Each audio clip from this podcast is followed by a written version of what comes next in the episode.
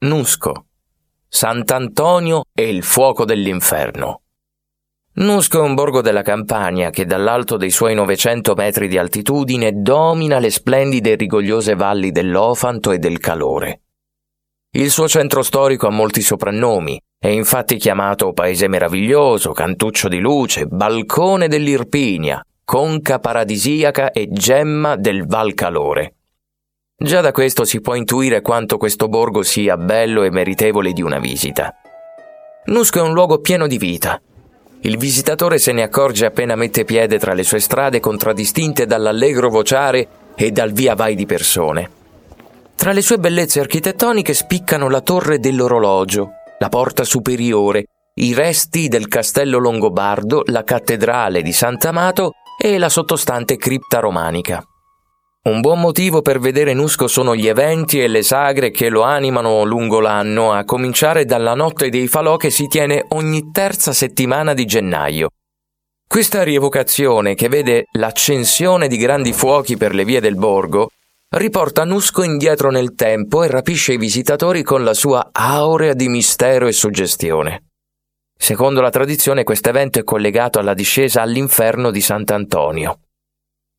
Racconta la leggenda che una volta nel mondo il fuoco non esisteva e perciò gli uomini pativano il freddo. Stanchi della loro situazione se ne andarono da Sant'Antonio e lo supplicarono di risolvere la cosa.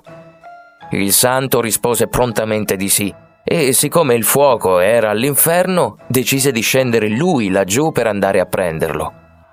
Si avviò così verso la città dolente, accompagnato da un maiale che da sempre lo seguiva come un cagnolino. Giunti alle porte dell'inferno, il santo bussò e chiese di poter entrare, ma i diavoli che stavano di guardia, comprendendo di avere davanti un santo, sbarrarono il passaggio e si rifiutarono di farlo passare. Apritemi, insistette Sant'Antonio, ma i diavoli furono irremovibili. Giammai risposero. Poi, per prenderlo in giro, schiusero il portone e dissero: Però se proprio ci tieni, lasciamo entrare il tuo maiale. Sant'Antonio diede una pacca all'animale e lo convinse ad entrare. Fu così che il maiale cominciò a scorazzare per l'intero inferno, rovistando a terra, sporcando e mettendo tutto in disordine. Disperati i diavoli gli correvano dietro e cercavano di sistemare i disastri che faceva.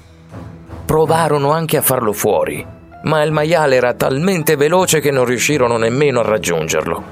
Sfiniti i diavoli, andarono ad aprire le porte dell'inferno e dissero a Sant'Antonio: Ma che bello scherzo ci hai fatto! Avanti! Vieni e vatti a riprendere il tuo animale. Sant'Antonio si fece avanti e richiamò il maiale. Poi si voltò e fece per andarsene, ma prima allungò il suo bastone tra le fiamme dell'inferno e ne fece una fiaccola. Arrivederci, disse il santo, andandosene con il maiale.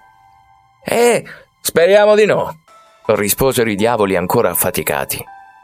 Tornato sulla terra, Sant'Antonio fece dono del fuoco agli uomini e questi, per ringraziarlo, decisero che da quel giorno in avanti ogni 17 gennaio avrebbero acceso dei falò in suo onore.